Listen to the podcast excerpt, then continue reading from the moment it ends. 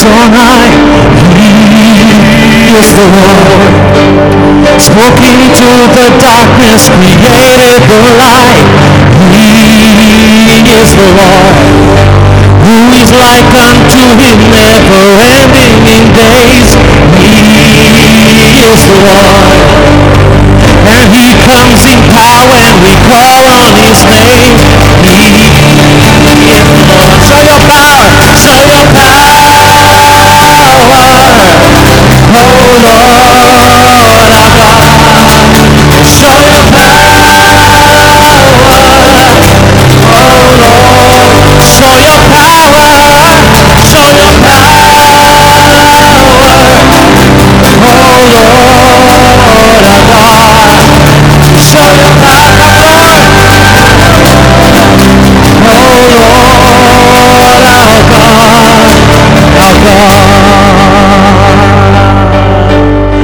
Your gospel, oh Lord, is the for our nation. You are the Lord. It's the power of God for our salvation. You are the Lord. We ask not for riches, but look to the cross. You are the Lord. Make this your prayer. And for our inheritance, give us the lost. You. Let's sing that again, your gospel. Your gospel, oh Lord, is the hope for our nation. You. We proclaim that. It's the power. It's the power of God for our salvation. You are the Lord. We ask not. We ask not for riches, but look to the cross. You are the Lord. And for our inheritance, give us the lost. You are the Lord. Come show your power.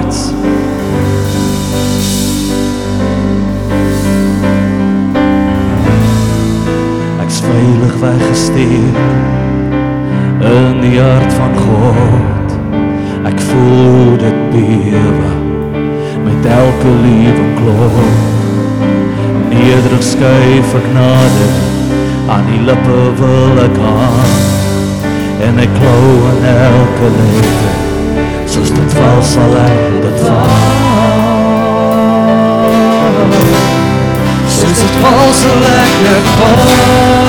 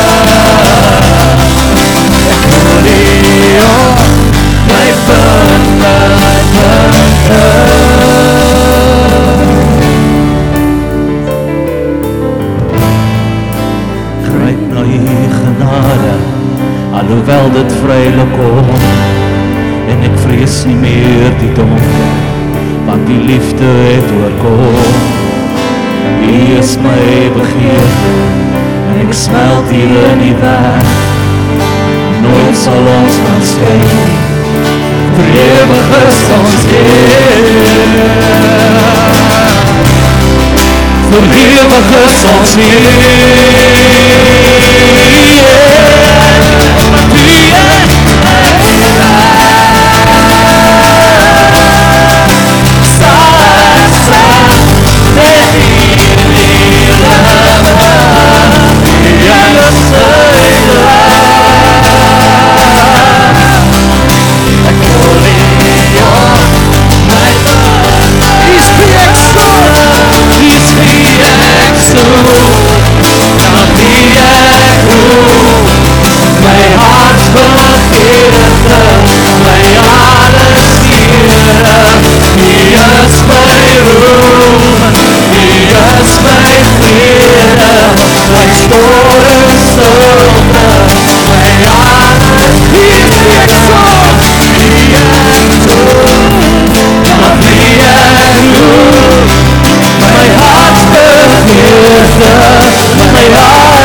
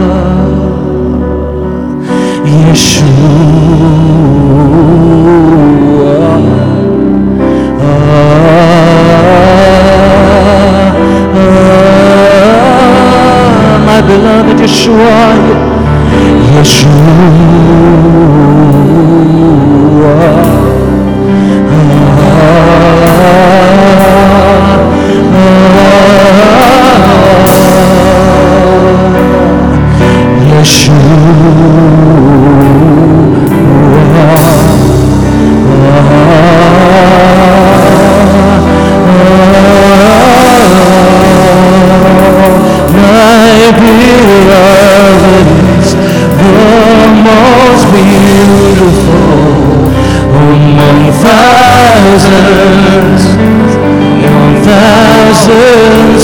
My beloved the most beautiful among thousands, among thousands. Yeshua, name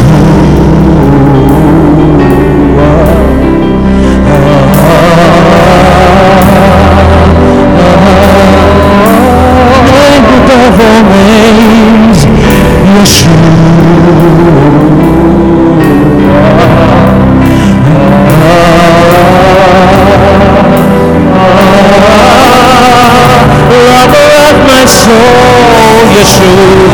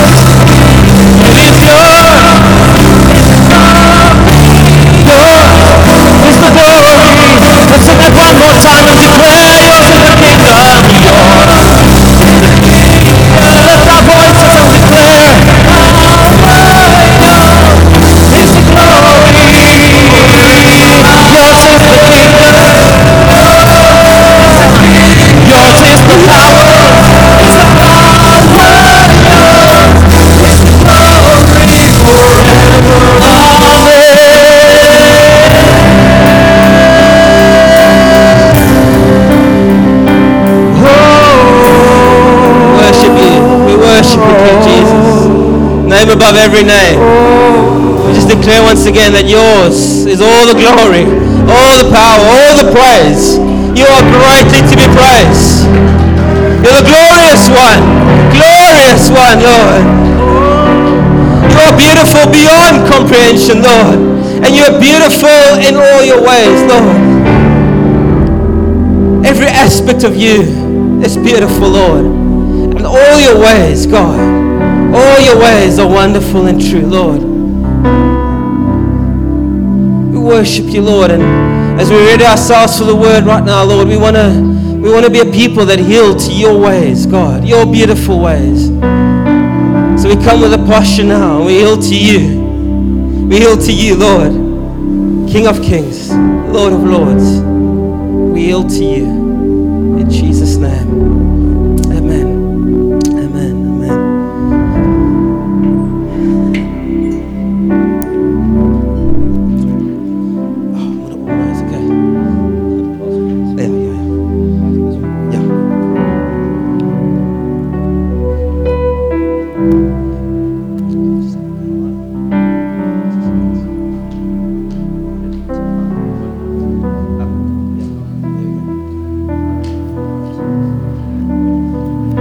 Sorted. Well, it's lovely to be with you guys. And uh, yeah, it's uh, so special to see your faces and a couple of new faces, people that I haven't met. So it's lovely to see a couple of new folk.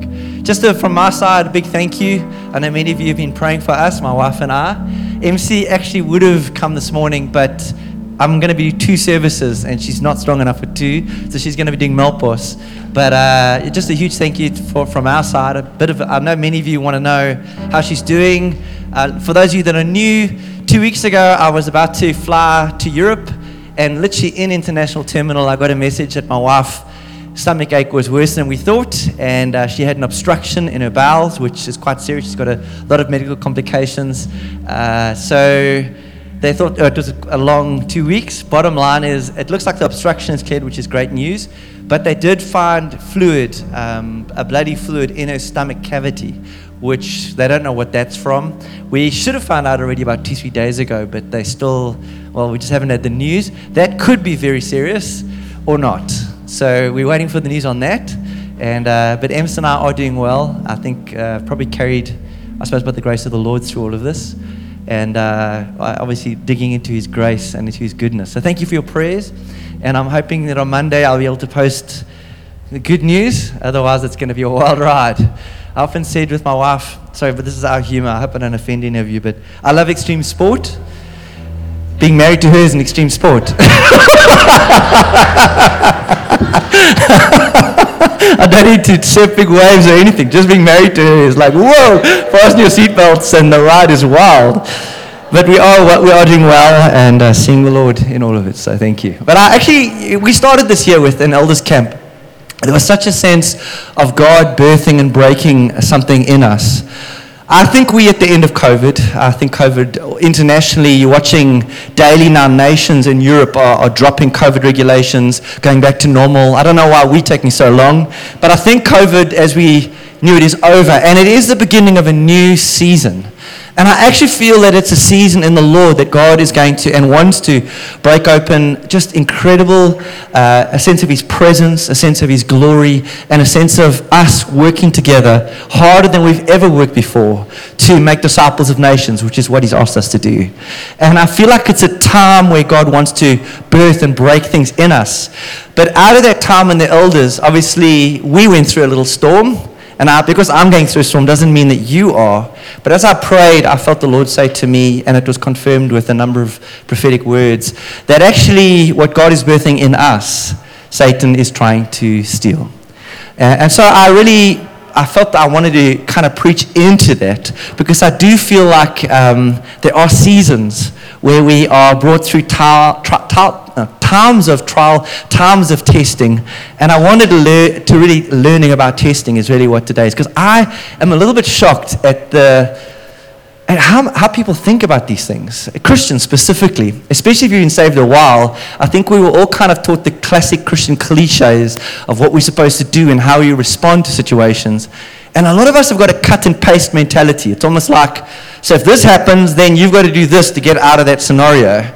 And I don't know that it's always as simple as that. And so I want to dig into this with you in the scriptures. And, and maybe just to start off in the book of Revelation 12, verse 4, um, we see Jesus or God about to birth something on the earth. It's actually initially the birth of his son Jesus. Uh, and it, the Revelation, the book of Revelation tells us about this woman who's, who's a virgin, who's pregnant, and about to give birth to a child. Um, and the picture is actually uh, a futuristic picture now in the book of Revelation. That God, when he birthed things in us, in the Holy Spirit, um, how, it, how often the things work out. How many of you felt the Lord birthing things in you in the Holy Spirit? Birthing calling and ministry, calling things that He's calling you specifically to do. And it's normally that when the birthing that of God comes into us, that the devil is actually there to steal the seed. And we see that here. Uh, in, I'll jump down to the third line. The dragon stood in front of the woman who was about to give birth so that he might devour her child the moment it was born. Now we know when Jesus was born, what happened is uh, literally the king Herod at the time ordered the killing of all the firstborn children in that region, and uh, many, many young lives were lost. And Jesus was taken away as a child because his parents had a dream, and the Lord was able to take his parents into Egypt, where he was able to escape Herod's clutches. But there is this picture that whenever God births something in us, Satan is there to steal the seed as it's about to give birth. And so, birthing times are vulnerable times. You can see that even in the natural. Uh, it's a very vulnerable time. Even with modern medicine, it's still a very vulnerable time for a woman to go through a birthing process. And we know historically, many women would have died in the process of giving birth. Now, spiritual birthing is actually also, it's an exhilarating time and it's a terrifying time at the same time because the devil does want to steal the seed while it's still young. And, and so we've got to learn how do we come through that. And uh, I want to talk about how do we come through times of testing because I have a sense that we, in, as Josh Gen, are in a time of testing or tempting. And, uh, and that means it'll work out differently for each one of us as Satan, in some ways, tries to come into each of our situations to steal the seed of what God wants to birth in and through us. All right. In other words, the things of God don't come easy there's normally a bit of resistance. In fact, I often say if you get a very clear prophetic word, fasten your seatbelt. It's going to be a wild ride to get there. And uh, because it's often like that in the things of God. Now, we know that, and there's a few things I want to just lay as a background. I don't have time to dig into this, all of this theologically. I am going to be killing some holy cows. In other words, sometimes the way we've been taught, I think, isn't correct. And so I'm going to be smashing some things down. So if you get stuck, talk to me afterwards and I can try and help you navigate your way through that. Because sometimes when we hear something that's different to what we've learned, it's sometimes very difficult to process. And we often, so don't disregard things too quickly, especially if I'm showing you in the scripture situations that clash with your present belief system. Does that make sense? Don't just write me off. He doesn't know what he's talking about. Maybe I do know what I'm talking about, and I'm giving you the Word of God, and you need to grapple with the Word of God on these matters, not what you were taught at some seminary or some Bible school or some church. We need to grapple with the Word of God in these matters. So it's a little bit of a teach.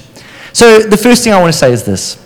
In Luke 22 31, uh, it's an interesting time. Jesus is about to be crucified, and obviously he's going to go through a time of testing. But his disciples are also going to go through a time of testing. And Jesus says something profound to Satan, to, to Simon. We call Satan another scenario, but that's another teaching in itself. Simon, Simon, Satan has asked to sift you as wheat. It's a profound concept, that. In other words, somehow Jesus has been privy to something that's gone on in the heavenlies. And he knows that Satan is actually asked to sift Simon. In other words, Simon's name came up in heaven somehow. And the devil, in the presence of God, and we know that he does come into the presence of God in the book of Job, chapter 1 and 2, you'll see that, comes into the presence of God and says, let me have a go at Simon. And Jesus says, Satan is asked to do this. And the scary thing for Simon is, don't worry, he doesn't say this, but don't worry, Simon, I put my angels around you to protect you. That's not what he says. Or, don't worry, Simon, remember I've taught you to have authority in situations like this. He says this, when you've turned back, strengthen your brothers. And he says, I'm praying for you. I'm praying for you. I'm praying for you that you're going to come through this. And sometimes the Lord throws us into these situations that are very, very dangerous uh, and almost like almost seems reckless. And in those times, actually, He is praying for us that we come through. The thing I want you to see here is if you are going into a time of trial or testing, there has been permission given. Because God says He does command His angels concerning His beloved to hold us, to protect us, that our feet will not strike the stone. And we know that that was the scripture the devil used in Jesus' time of testing. Do you remember that? When Jesus was tested, Satan said, Didn't God command his angels to protect you? And God does command his angels to protect us. But there are times when the Lord will pull his angels back and say, It's your time of trial. It's your tr- time for you to come through this. And every one of us will have a moment where we will fa- stand face to face with the devil. You've got to know that. And there's no angels backing you up, it's you and him. Okay. God's praying, oh God. Jesus before the Father for you. Keep him, keep him in the storm. Keep him. But, and, and, and, in, in another sense, we realize that Satan needs permission. He needs permission. Satan has asked. He wouldn't ask if he didn't need permission. And we see that in the book of Job, chapter 1. God's boasting about Job, and, and Satan says, Oh, he just loves you because you blessed him. Let me touch the blessing. Let me take away the favor. Let me touch and, and, and then see if he blesses you. And God gives permission. And so the time of testing starts. If you're in a time of testing, God has given permission for that testing to happen. Okay. Remember that, whatever you face. God said, It's your time. This is not the kind of teach you normally get. God sets the boundaries of the test too. We know that. In other words, there's limits to how far the devil can go with you. And we see that again in the book of Job and in many other places. You can have his body, but you can't take his life. You can touch his finances, but you can't touch his life. Uh, and so God sets the boundaries of the test. Okay. So, one of the things I thought it'd be good to do is look at the testing of Jesus because we see Jesus, as our big brother in a sense, was led into a, a, time of testing. And the profound thing here is that it happens just after he's baptized. Heaven opens, a dove comes down on him, the Holy Spirit comes onto him. He hears a voice from heaven saying, This is my son, from the Father. This is my son in whom I'm well pleased. It's like this glorious best moment in his life up until then. And then in Luke chapter 4, verse 1 and 2, we read, so Jesus, full of the Holy Spirit, returned from the Jordan and was led by the Spirit into the desert, where for 40 days he was tempted by the devil. He ate nothing during those days, and at the end of them was hungry. Jesus, full of the Holy Spirit, was led by who? By the Holy Spirit into where? The desert, so that he could be tested. So the profound thing is this. Actually, it's the perfect will of God that leads Jesus into the time of testing. It's not like he sinned. It's not like he's done something wrong. He's just heard, My son in whom I'm well pleased. And then from there, the Spirit of God, picture this, takes his hand and leads him into the wilderness to be tested by the devil. It's a profound thought that it, it's sometimes obedience that'll cause the greatest trials to come upon us as believers. People often think if it's going badly, it's because you're rebellious. That's an Old Testament concept. In the Old Testament, when you're rebellious, God raises up the Syrians or the Babylonians to sort you out, to, to, to, teach you his ways. In the New Testament, often it's when you're most zealous and passionate that the time of testing is at its worst. The teaching that it's all going to go well with you in this life isn't always an accurate teaching. There is blessing that comes, but actually, very often, I mean, of the 12 apostles, do you think they were pretty much obedient? So, how did it go for them? 11 of them are killed for their faith, and one of them spends his old age in jail. There's no Ferrari, there's no big house on the hill, there's no happy home with kids. But for eternity, for eternity, they are honored and revered before the throne room of God. Somehow Christianity has mixed all this stuff up. So, and one of the things that I saw this that I've never seen this before, and it really actually blew my mind. Um, in Luke 4, verse 9 and 10, listen to this. So Jesus is led by the Spirit into the wilderness to be tested by the devil, right? Then this. The devil led Jesus to Jerusalem and had him stand on the highest point of the temple. Did you just get that? Who led Jesus when he was in the testing time? No, the Holy Spirit led him into the testing time, but who led him in the testing time? The devil led Jesus. So it's possible to be, it's like the Holy Spirit takes Jesus' hand and says, Come with me, and, and leads him, and then takes the devil's hand and says, Okay, and steps back. And then Jesus, actually in the perfect will of God, follows the devil in the time of testing without sinning. We know he never sins. Did you get that? The devil leads him to Jerusalem. I've been in Israel.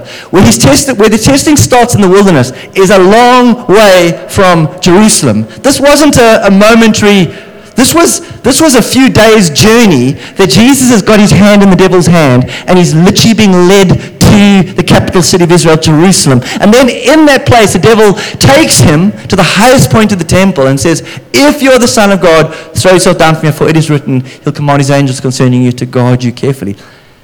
Sometimes in the time of testing, your hand will be in the devil's hand and you're not sinning.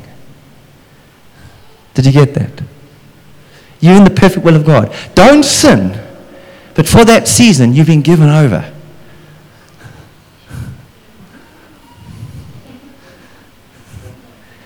I'm sure it feels like you're following the Holy Spirit. But actually, it's a season where the devil is leading you into a difficult trial and time. And he's leading you to test you, to tempt you, to cause you to try and rise up against God. And I wish I had time to dig into that because but I don't have time to dig into that. But in terms of how sometimes the testing comes at us and how we, we respond is so key in the time of testing. But that's another teach for another time. Did you get that? So, and here's the interesting thing he gets led by the devil to God's house. and it's in God's house that he faces his test. It's at the temple in Jerusalem, the Old Testament picture of the church that he faces his test. so there's a mystery here. I know many of us have got the thing of like, if God's in me, then you know the devil can't be near me. But we know he's, biblically that's not true because in Job 1 and 2, the devil comes into the very holy of holies and talks to God. So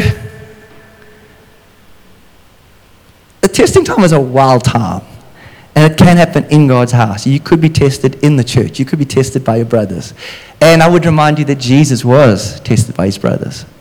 Because remember, he turned to Simon and said, Get behind me, Satan. And do you know what Simon did? He did what a lot of us would do. He tried to help Jesus. But in trying to help Jesus, he was actually the voice of the devil, not the voice of God. Because Jesus was saying, I need to go and get crucified. And Simon was like, There's no way that the Messiah of Israel can be crucified. That's not the way of God. Never Jesus. Never Jesus. And in responding in what he thought was wisdom, he actually, Simon there was being led because Jesus talks to the devil who's leading Simon and says, Get behind me, Satan. So, even a brother here sitting among us, or a wife, or a husband, or a child, can be that time of testing for you. How do you respond is the key thing. Are you with me? I feel like I'm. Am I, are you with me? Or is this like, whoa, higher grade, I'm tap out? okay. Yeah, I know the cliched answers. I've taught them. But if I look at my Bible, I see that actually there's a mystery here that sometimes we don't, we, we're uncomfortable with. We want the easy, you know, one plus one is two, and it's not always that simple. Sometimes there is a mystery in how God works that is, and actually the only way we can come through it is, God, I don't know what's going on, but please take my hand and lead me through this because I don't know how to process this. So, and, uh, in times of great testing, Jesus is led, one of the areas of testing is hunger, in other words, human lack an inability to feed yourself or to save yourself. He's hungry at the end of these 40. He's weak. He's so weak at the end of this time, angels actually came and ministered to him. And so, one of the times of testing, in your times of testing, you will experience weakness.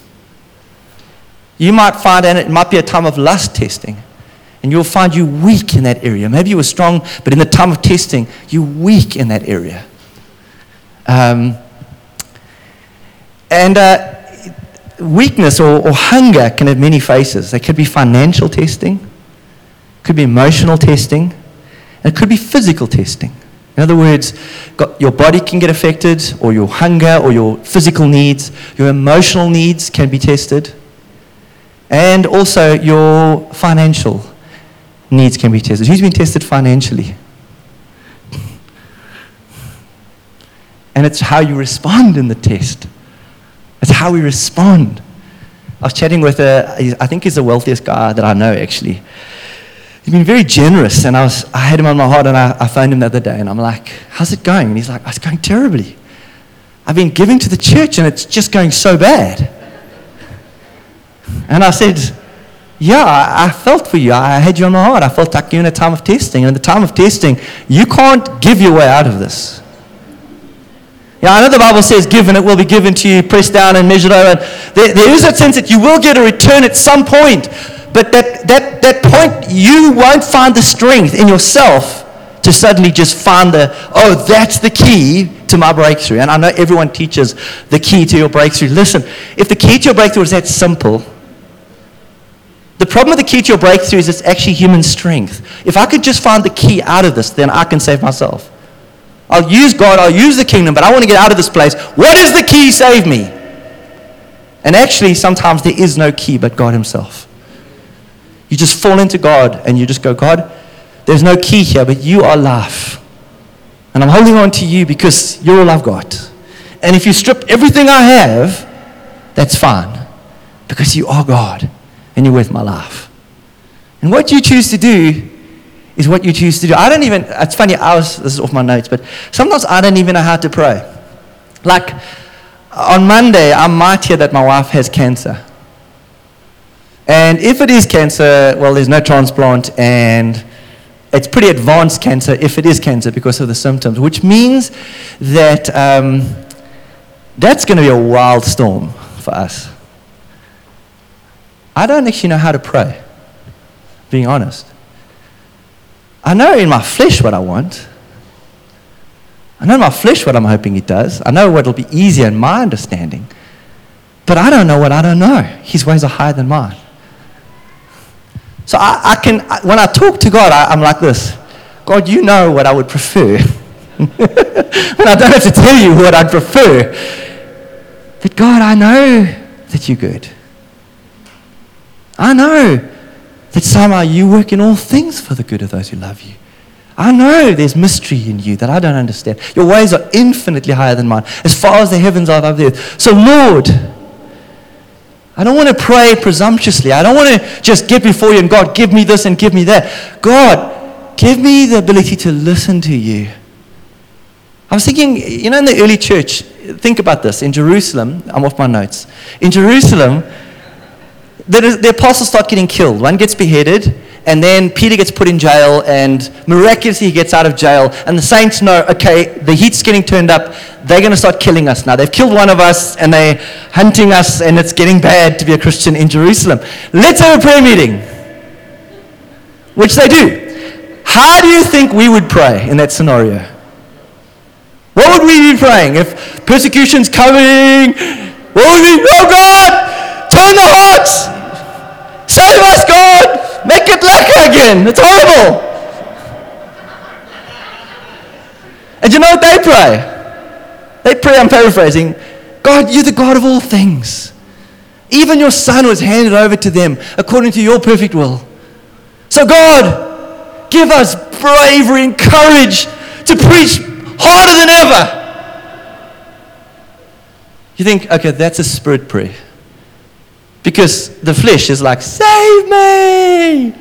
Get me out of here, God!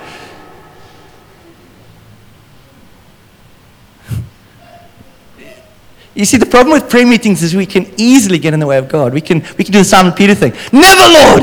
It could never, let them never crucify you. And God's like, you're praying satanic prayers right now.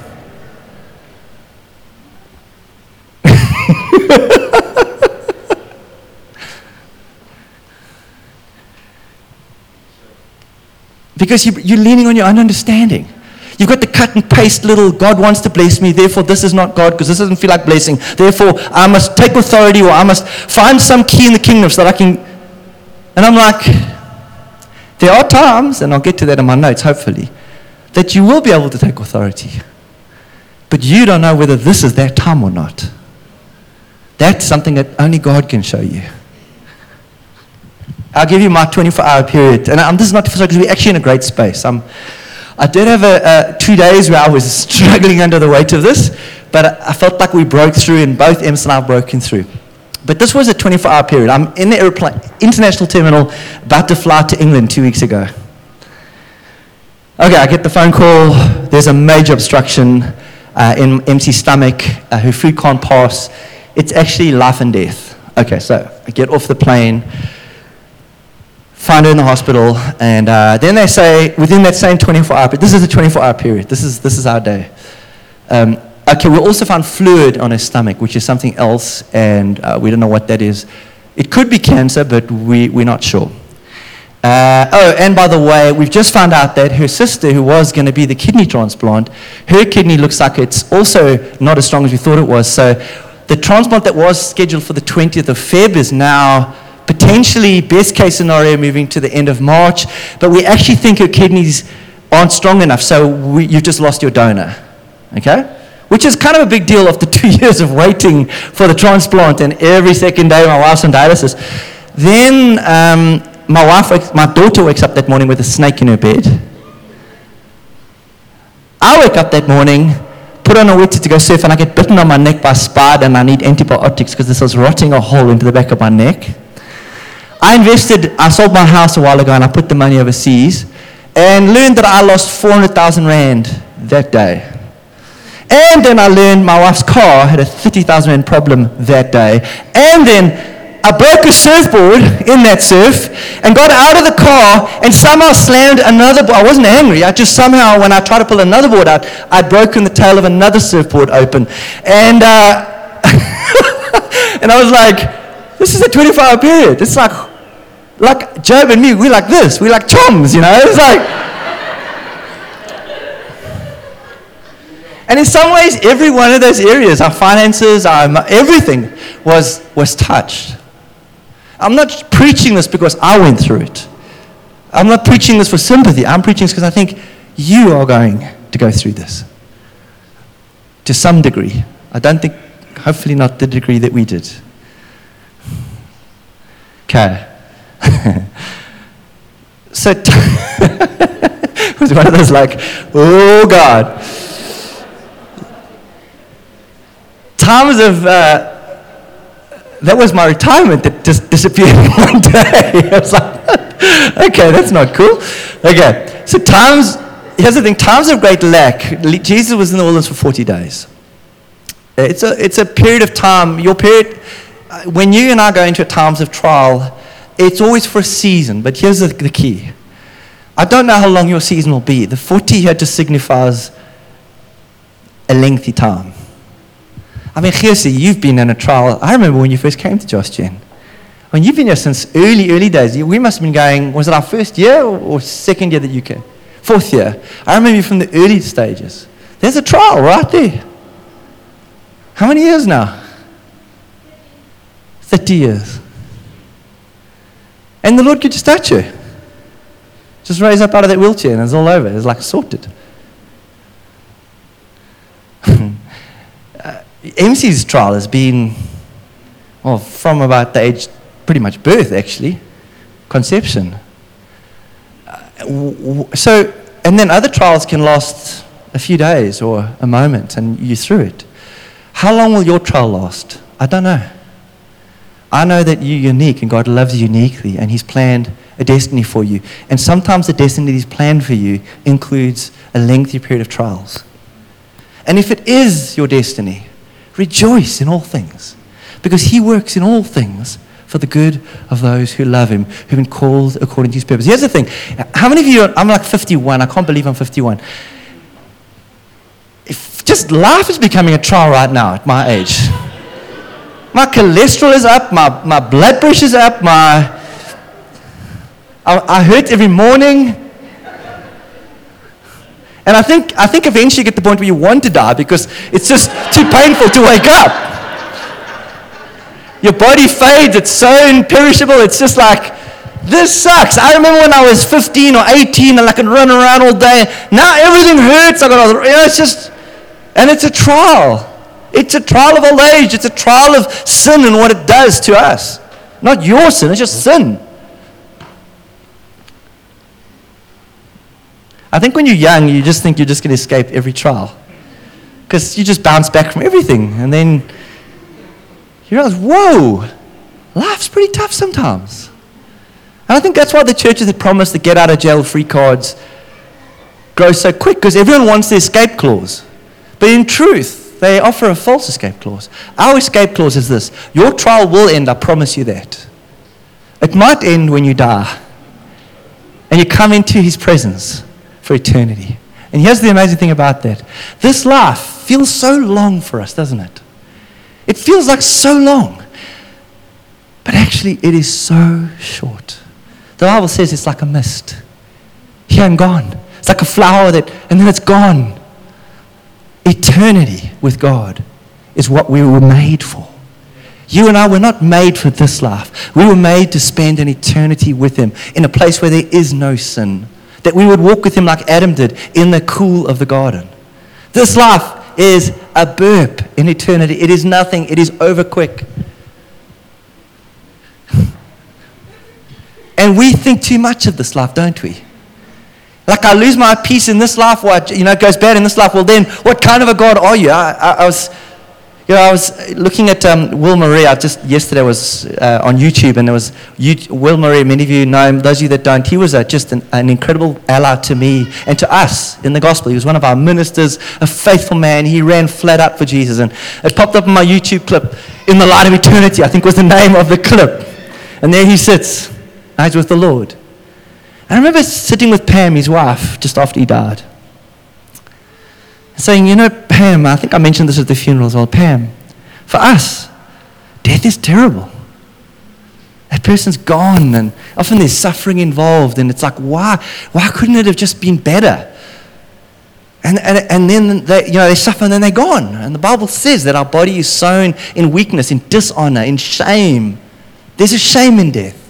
Let's be honest, there's a shame in death. There's a weakness. There's men that were once strong are just crippled and dying. But the Bible says, precious in the sight of the Lord is the death of one of his saints. Why? And I use the picture of a pregnancy. If a woman's pregnant, she's got the child in her womb. The child's alive, but it can't see dad, can't, it can't feel mom's touch. It just hears this. Now and your dad sings for the child, and it's like, because it's, it's hearing through amniotic fluid, the womb, the muscles, and all the things. It's sitting in there, huh? It might get an odd happy feeling if mom gets it and she passes on some endorphins, but the reality of it is everything is through this milky womb. And then when it's born, in a moment, it looks into the eyes of the woman that's carried it for nine months. And there's dad right there. And it starts life. Death, for us, is coming out of the womb. Where he's sort of there and we hear him a little bit now and then. And we know every now and we get that endorphin. And, but he, we, now we see him face to face. And for eternity, we're with him where there's no sin, where there's no suffering, where it is like he intended it to be all along. Where, O oh, death, is your sting?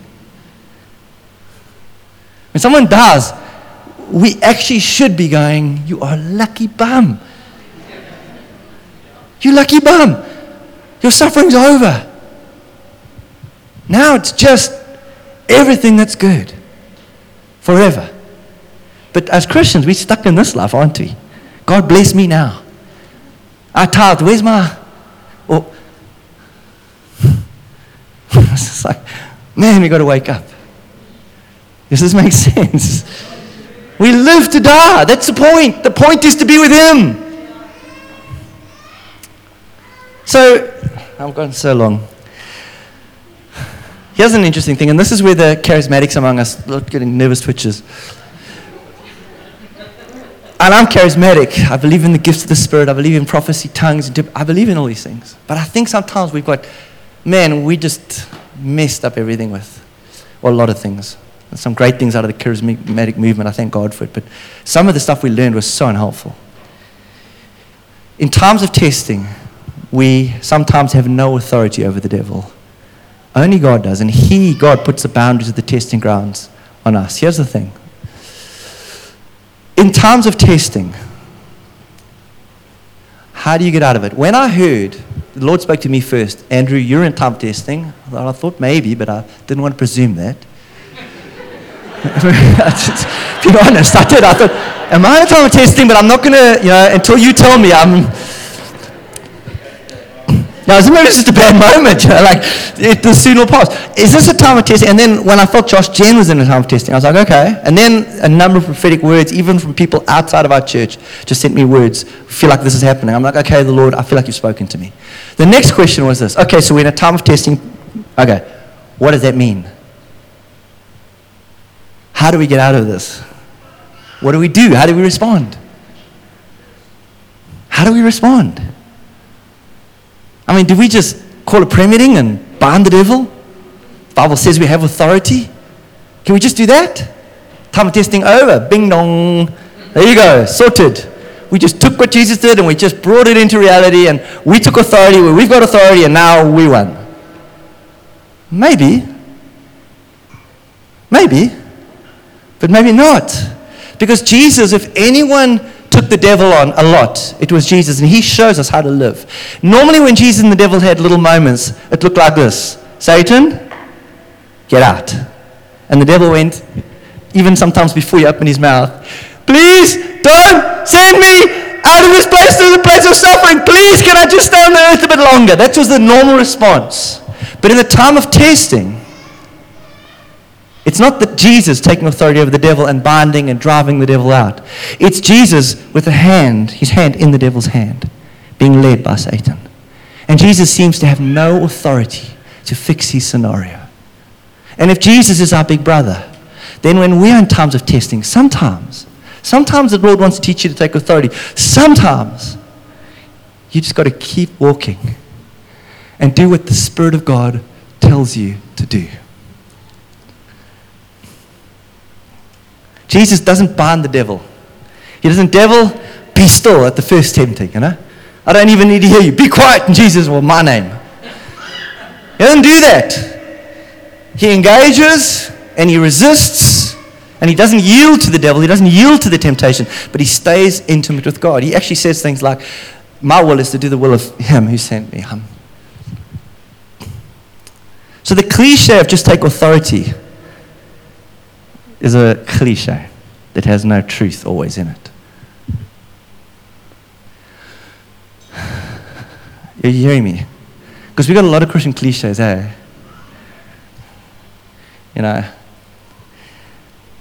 Um, I mean, here's one. Oh, I don't want to mess with your heads too much. yeah.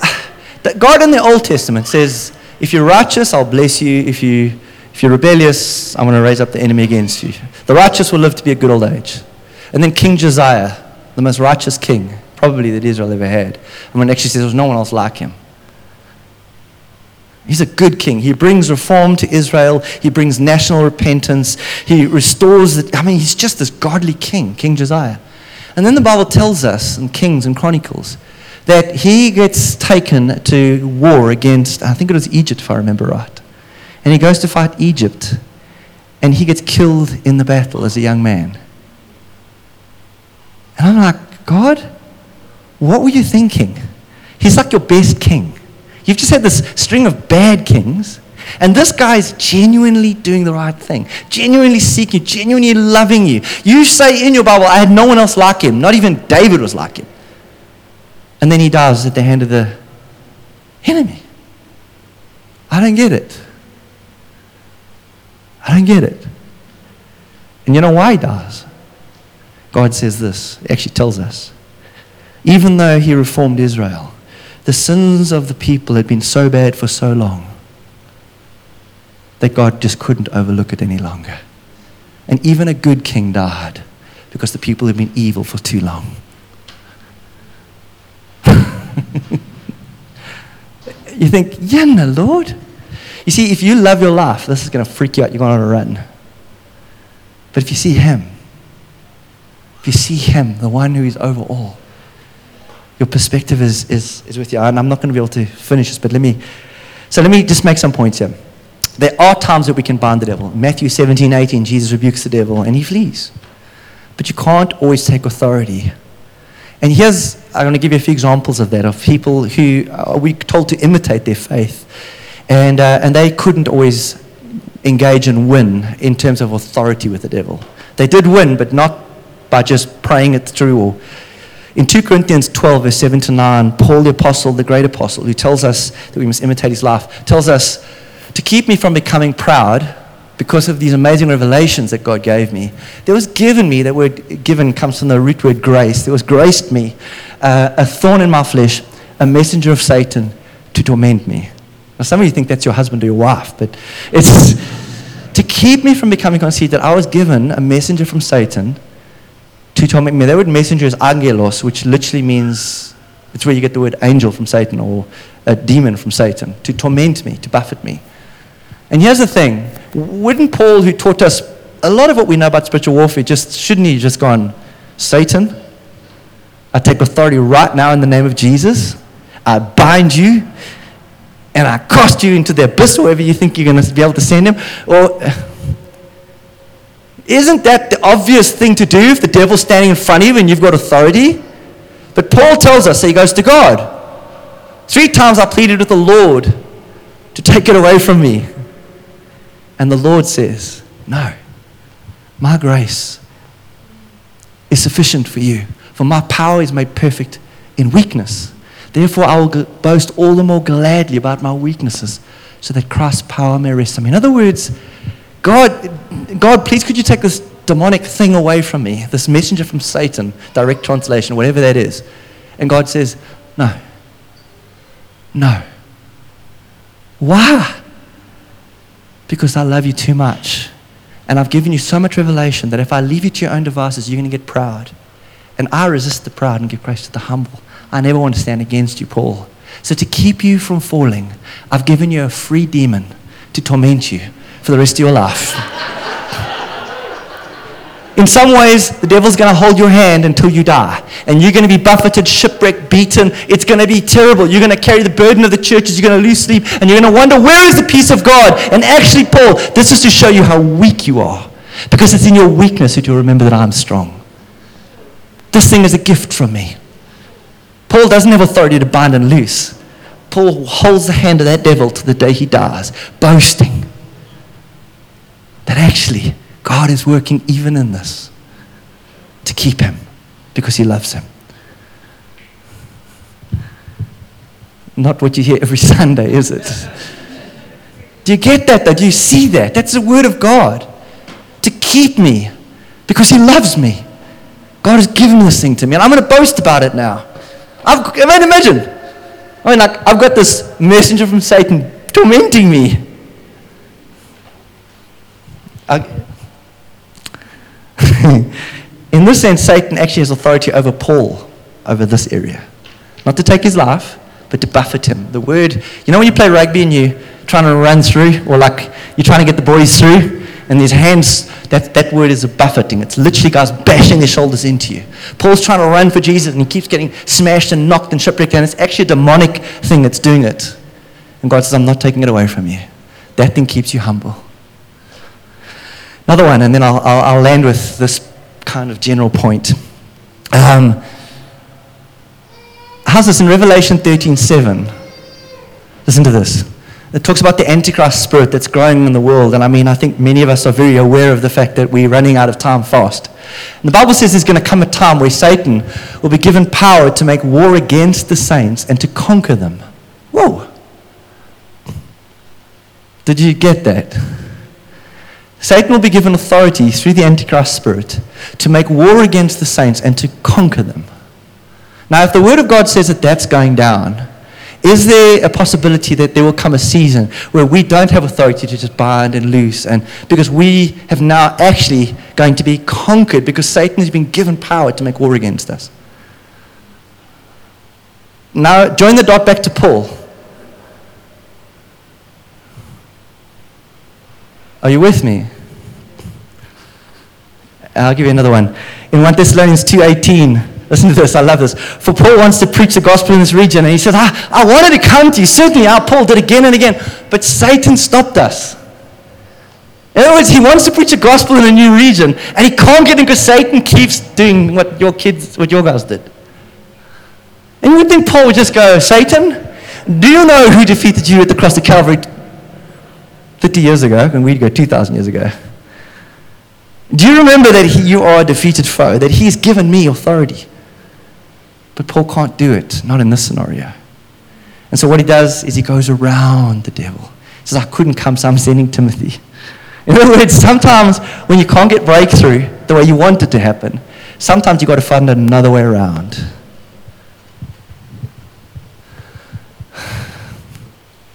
But find your way around. Find your way around. You know, uh, one of the questions I've got now is what am I going to hear on Monday morning? I could hear, no, it was just you know, maybe something with their dialysis or something, and the fluid in her stomach's not serious. Awesome. I could hear, okay, this is cancer and it's spread to the lymph, lymph nodes, which is why her stomach wasn't draining, and you know, it's time. You've got X time.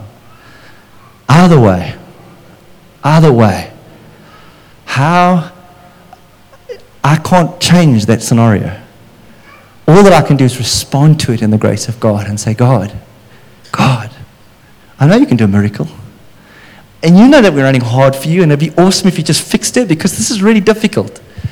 But God, but God, I love what Job said, though you slay me, yet will I praise you. But God, if it's going to be that road that we've got to walk, help us to walk it well. Help us to walk it in a way that glorifies you. Because the Bible says that sometimes we overcome the devil because we don't love our lives even unto death. That's how you win. That's another way you stand. Sometimes you can bind and loose. Sometimes you've just got to, you know, try and find another way around. Sometimes you just got to stand. and the Bible tells us in 1 Peter 5, verse 8 to 9, and I'll, I'll finish with this because I've gone too long. 1 Peter 5, verse 8 to 9. Listen to this. Be self controlled and alert. Your enemy, the devil, prowls around like a roaring lion looking for someone to devour. Resist him, standing firm in the faith. Now, now listen, standing, standing, the posture is standing firm in the faith. Because you know that your brothers throughout the world are undergoing the same kind of sufferings. He's talking to a persecuted people. He's talking to people where he knows. They can Christians and look around them and see even in their time, some Christians are being given over to Satan and their lives are being taken. They're dying for their faith.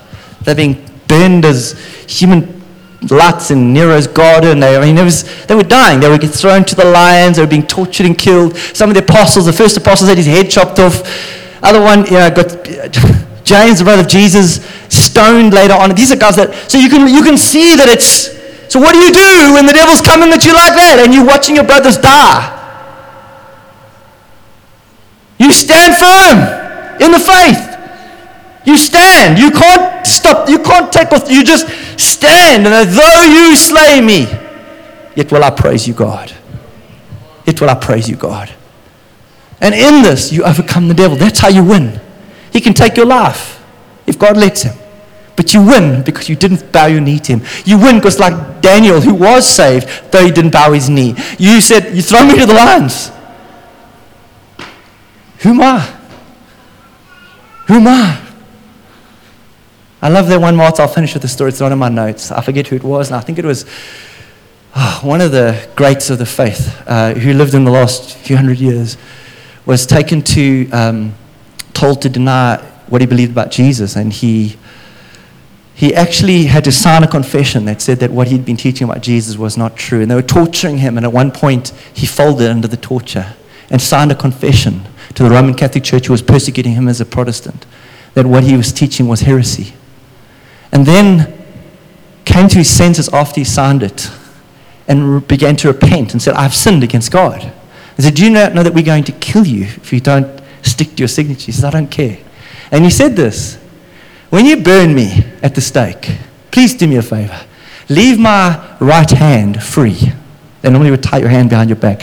Leave my right hand free because my right hand will be the first thing that I surrender to the flames because it betrayed me when I betrayed Christ by signing your confession. And they lit him alight. And he had his right hand free. And he held his hand in the flames so that it was the first part of him that burned because he'd seen him He'd seen him.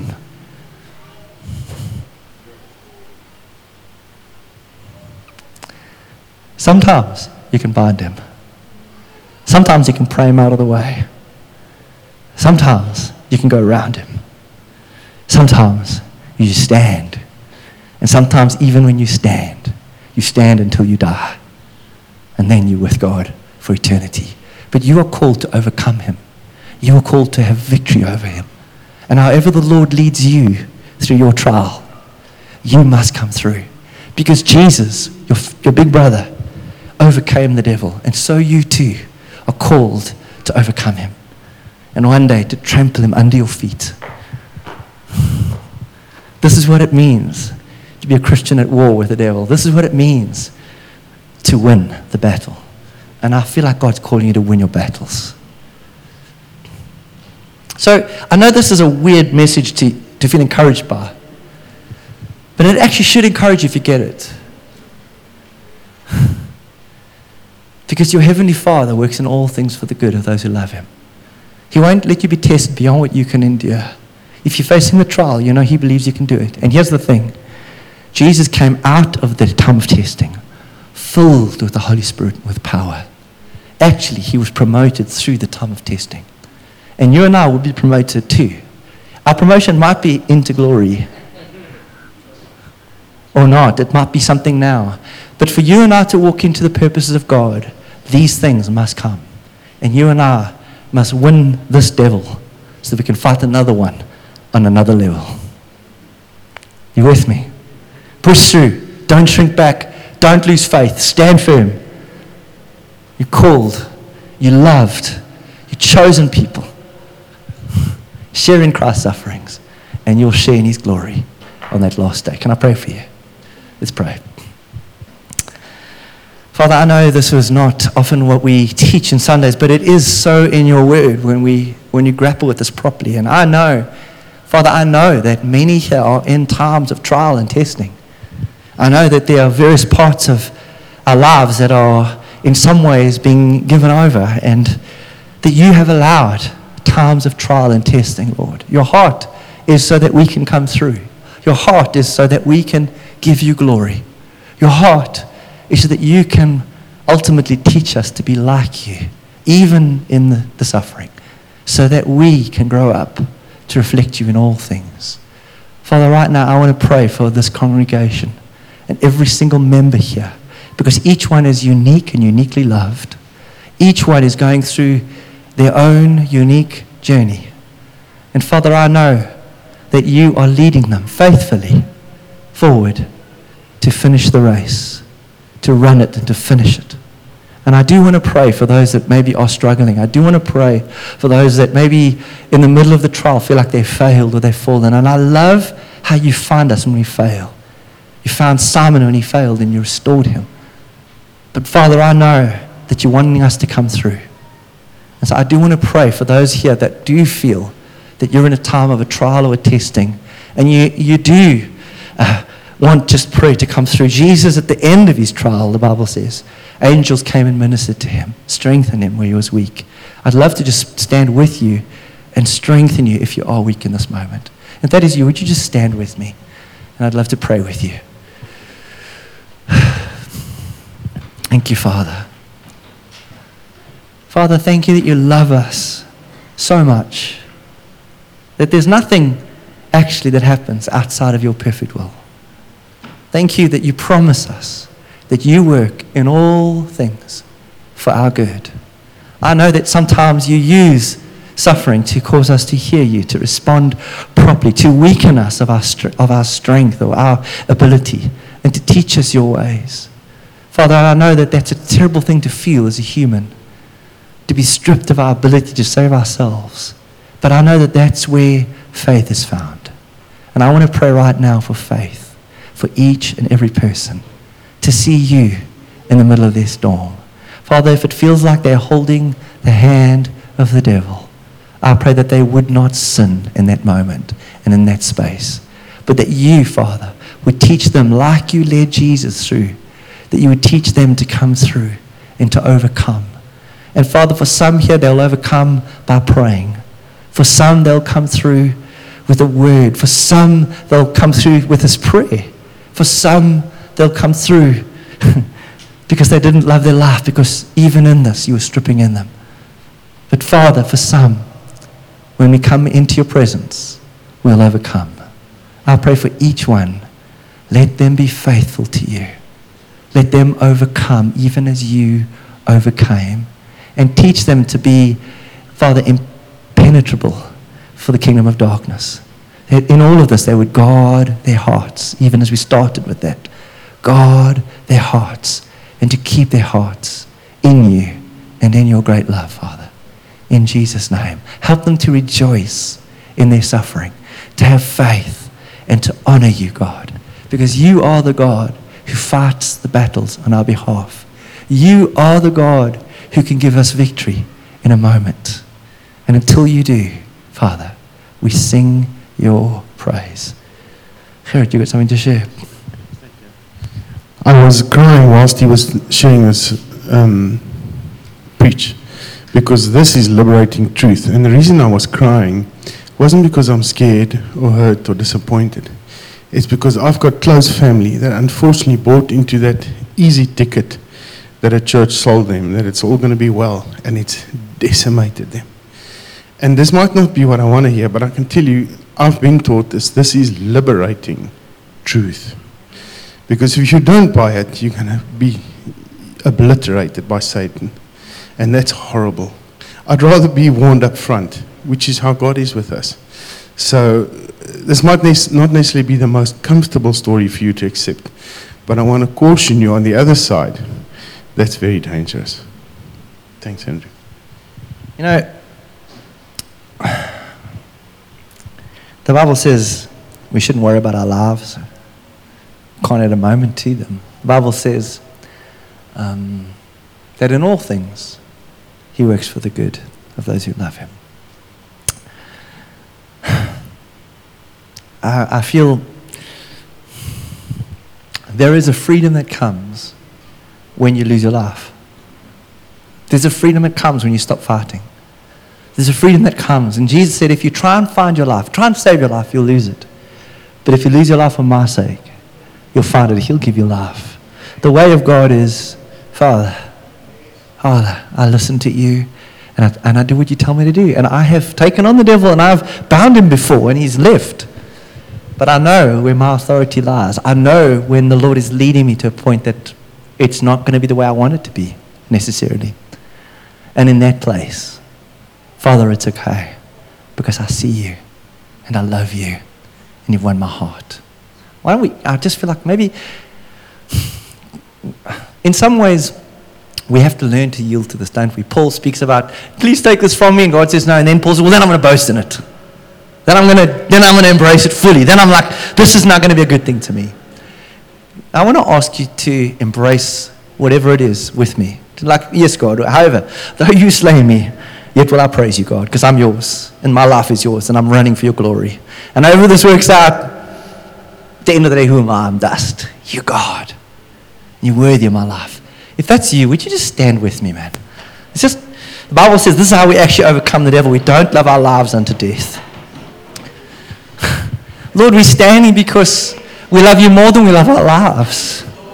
We love you more than anything else, God. And you have blessed us. And you've given us your Son. You've given us grace. You've given us the kind favor of God. You've given us eternal life. You've called us your beloved. You've seated us at your table, Lord, with you in heavenly places. You've given us authority in certain areas. And you've, you've poured out your Spirit upon us, God. For we are yours.